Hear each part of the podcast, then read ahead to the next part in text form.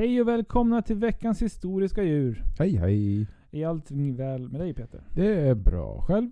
Det är fint. Det ska bli kul att prata om, eh, om djur igen förstås. Och det ska, vi ska blicka bakåt i historien. Äntligen. Mm. Eh, en bra bit bakåt faktiskt. Till en Mhm. period som du trivs i. Mm. Ehm, jag kommer börja med ett anslag i medeltiden och sen ska vi backa bakåt. Men först tänkte jag bara kolla med dig. Vad har du för relation till får? Vi har ägt sådana. Ja. Eh, Lämnade det några spår? Alltså några tankar och åsikter? Det är gott. Det är gott. Och sen så kan de bli väldigt tama. Ja. Eh, har du haft något får som du har? Vi hade ett flasklamm som hängde med in i köket och gick som en hund och sådär. Ja, ja. Och sen så namngav vi några lamm som vi sen åt upp. Ja, Ja. just det. Ehm, mm, så då, det har vi gemensamt du och jag, att vi har ätit djur som har klappat då. Ja. Mm. Så, men eh, och det, att hålla sig med får, det är ju en jättegammal tradition.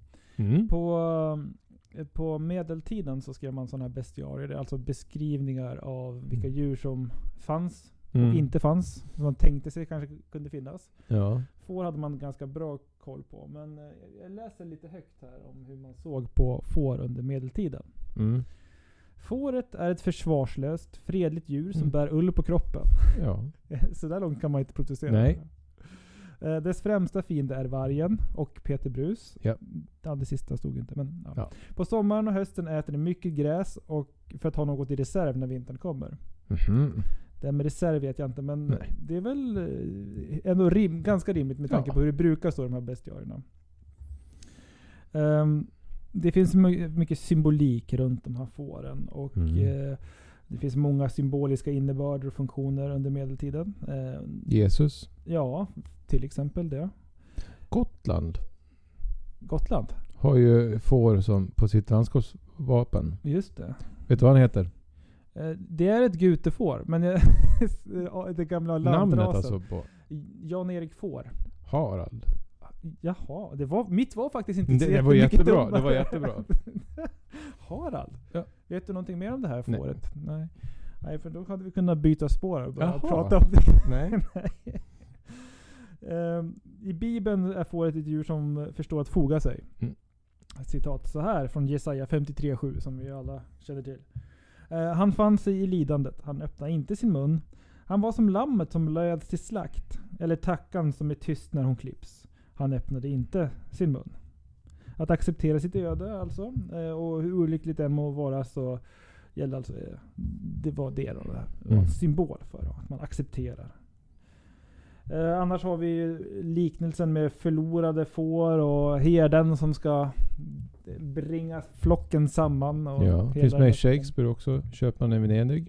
Oh, finns det får där? Nej men det, det finns någon liknelse i Köpmannen i Venedig. Typ så att um, frågar vargen uh, Frågar vargen varför uh, vad heter det, fåret gråter efter sina lamm eller något sånt där. Aha, en sån liknelse Mm, där. Precis. Ja, men det här var ju alltså... I och med att det inte var så urflippat i bestiarium, för det är det oftast när de är lite, Mm. svävar lite grann på målet. Eh, då kan vi anta att man hade haft god kontakt med får innan, och det, det är det. Sedan flera tusen år så har får funnits i, i människans eh, närhet. Eh, och eh, då vi ska, måste gå tillbaka till romarriket. Mm. Och det är ju så att under romarriket, visst det görs stora framsteg, men det är också en period där man nedtecknar mycket av den kunskap som redan har förvärvats. Mm. Ehm, Så viktig tid för, för det här. Vi ska ungefär till, till eh, omkring eh, ett, några hundra år före Kristus sådär. Och eh, det finns lite, det finns egentligen tre författare som har skrivit om det här. Mhm. Ehm, och eh, vi kommer upp, uppehålla oss inte bara bland fåren utan också bland de andra l- djuren som man höll sig med. De andra nyttodjuren. Mm. Oxe, häst, mula, kameler. Ja. Eh, får då. Hundar, Mm. katter. Eh, och diverse fjäderfä. Och vi kommer ha inriktningen eh, ja, djursjukvård under romarriket. Nu du. Med, med spetsen riktad särskilt mot fåret då, så att du ska kunna ha någonting till din bedömning sen, den vetenskapliga. Ja.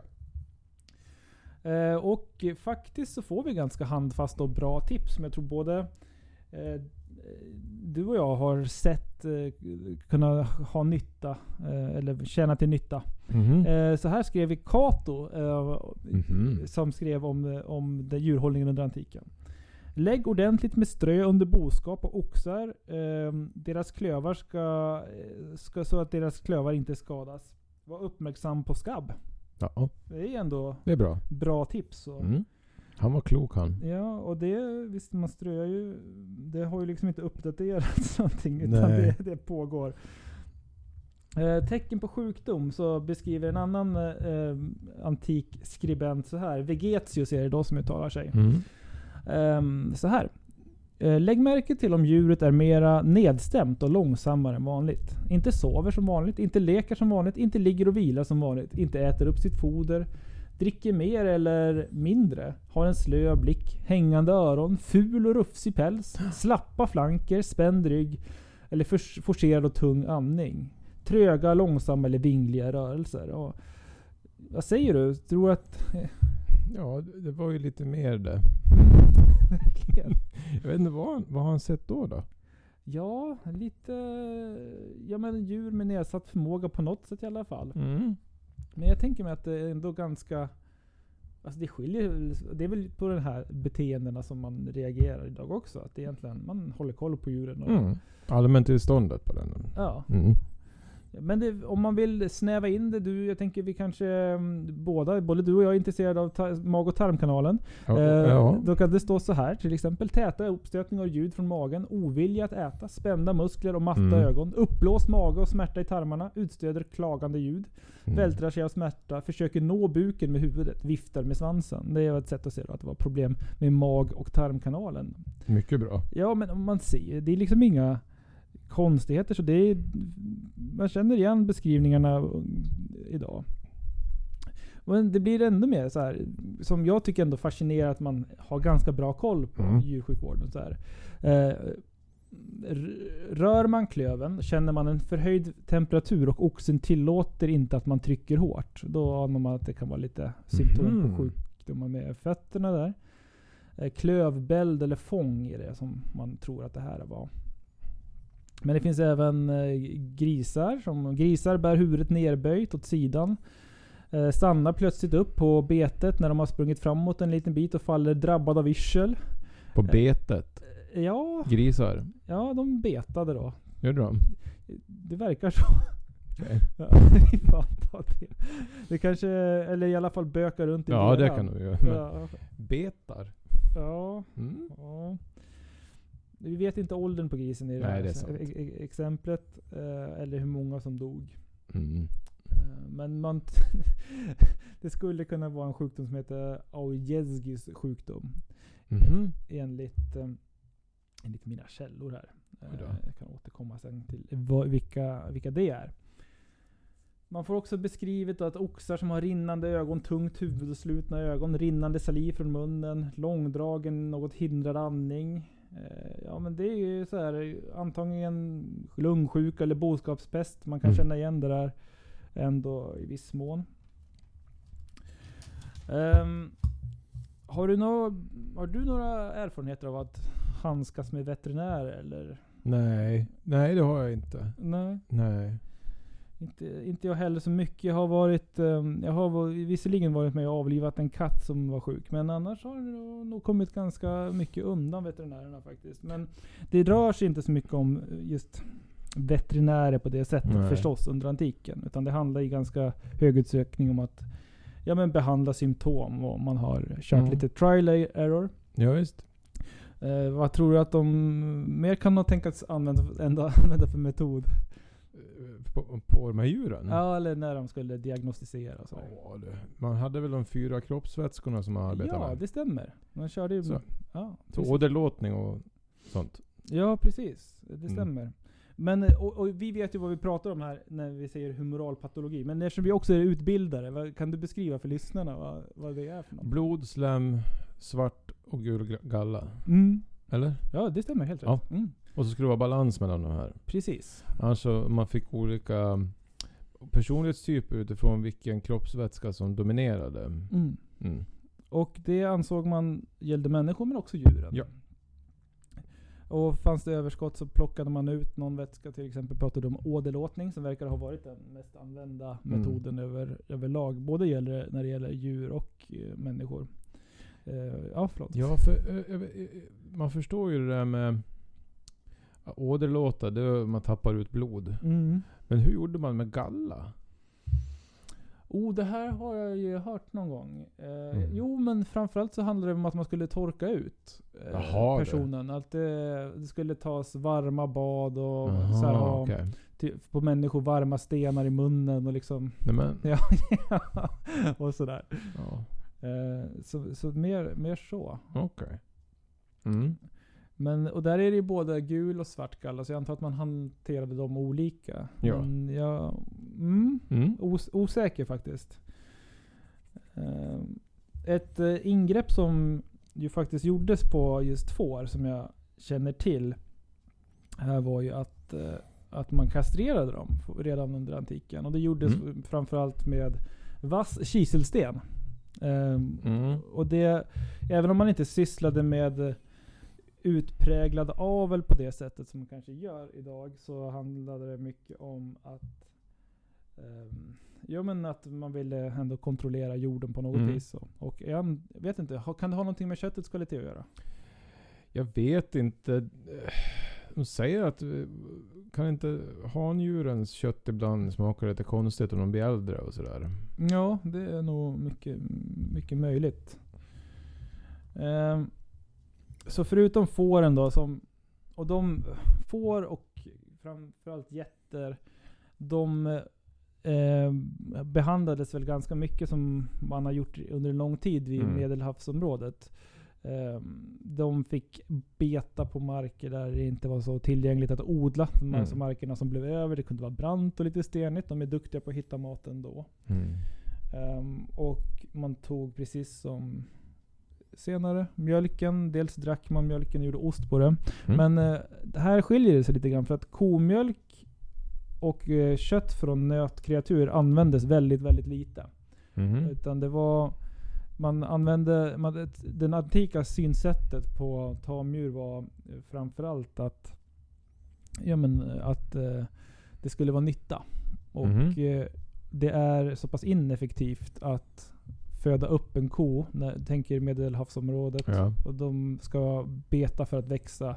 Den marken ville man hellre odla på. Så Mm. då var kor och oxar, de användes ju mer till dragdjur Mm, och sådär. Eh, ja, men transportmedel. Medan får och getter var de som producerade kött och mjölk. Mm. I högre utsträckning då. Ehm. Men gris var förstås populärt och eh, spädgris ansågs vara en deli delikatess. Eh, Åh. gri- Det är eh, få ord som låter så gott. ja, har du... Nej. Nej. Det är en av mina stora livsmål.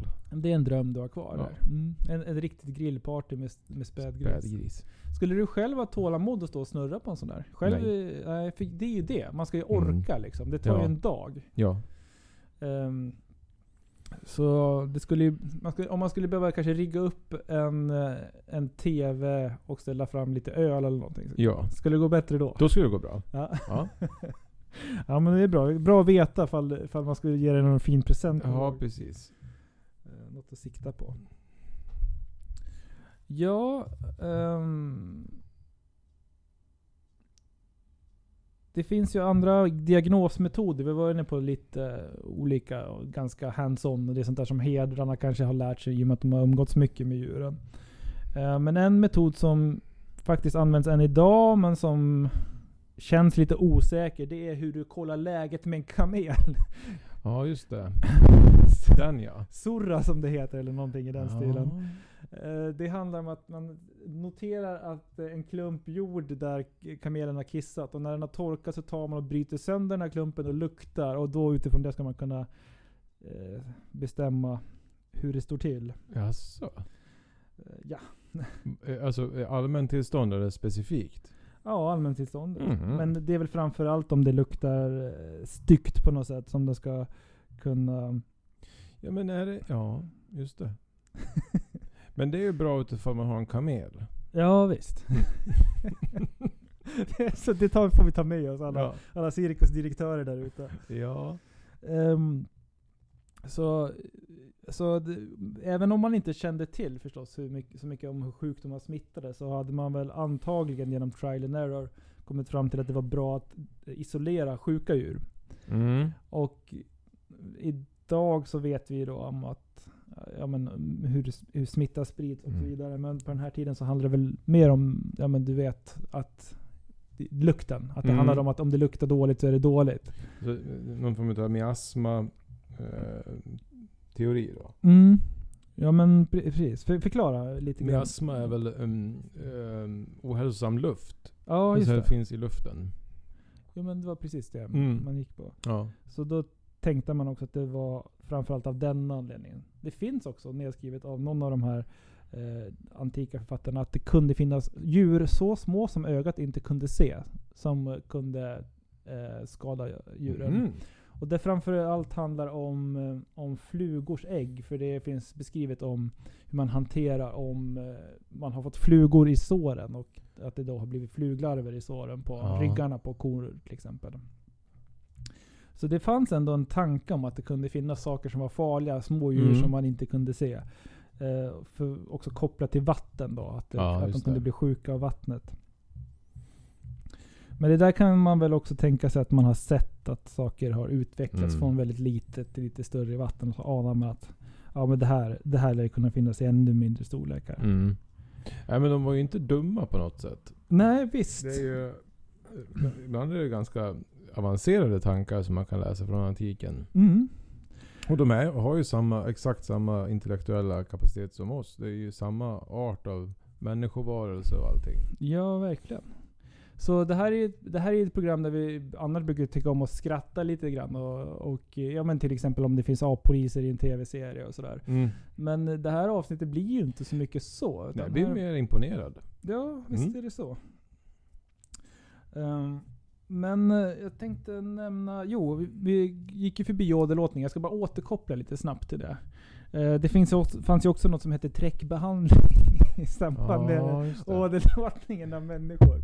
Det handlar ju om att man eh, smorde såret med eh, ja, men djurbajs av Nej, olika slag. Och grisen var ett viktigt offerdjur. Det var inte bara att man åt mycket. Så jag skulle tro att det var framförallt åt det hållet man riktade blickarna när det skulle hittas eh, material för, för träckbehandling. Mm. Mm. Mm.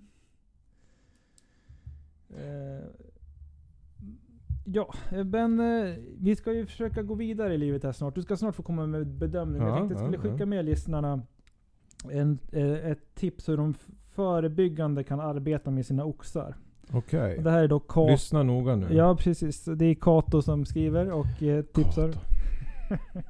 Avslutar han med, med eh, för övrigt anser jag att eh, Kartago bör förstöras. Nej, det är inte den Kato. Är det en annan Kato? Ja, det här är en, Är någon mer... han hade nog inte lika mycket att säga till om den här Nej. Kato.